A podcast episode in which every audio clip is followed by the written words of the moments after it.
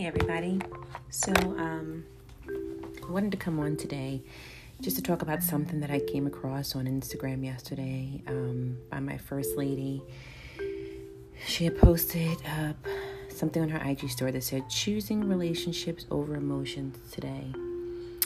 And I thought to myself, what better time to choose is is now, right? We have all this time on our hands, and um, I think life is at a standstill for all of us. Um, so, what are you choosing? You know, what are you choosing to spend your time on?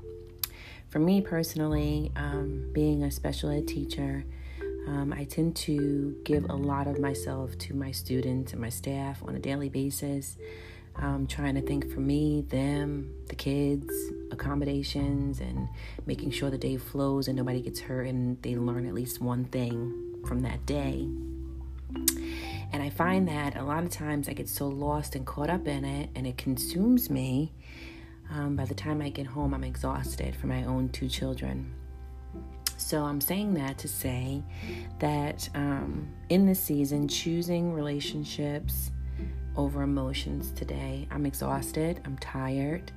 Um, I'm dealing with quite a bit of sadness right now um, for various reasons, and my schedule is, you know, just not what it used to be. Um, but I'm choosing to foster those relationships with my daughters and, you know, trying to see that their needs are met and um, trying to make this experience more memorable for them than anything.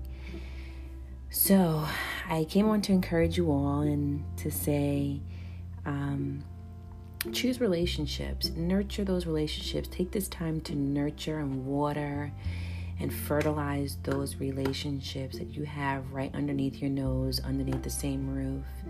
Um, this is the time to do so.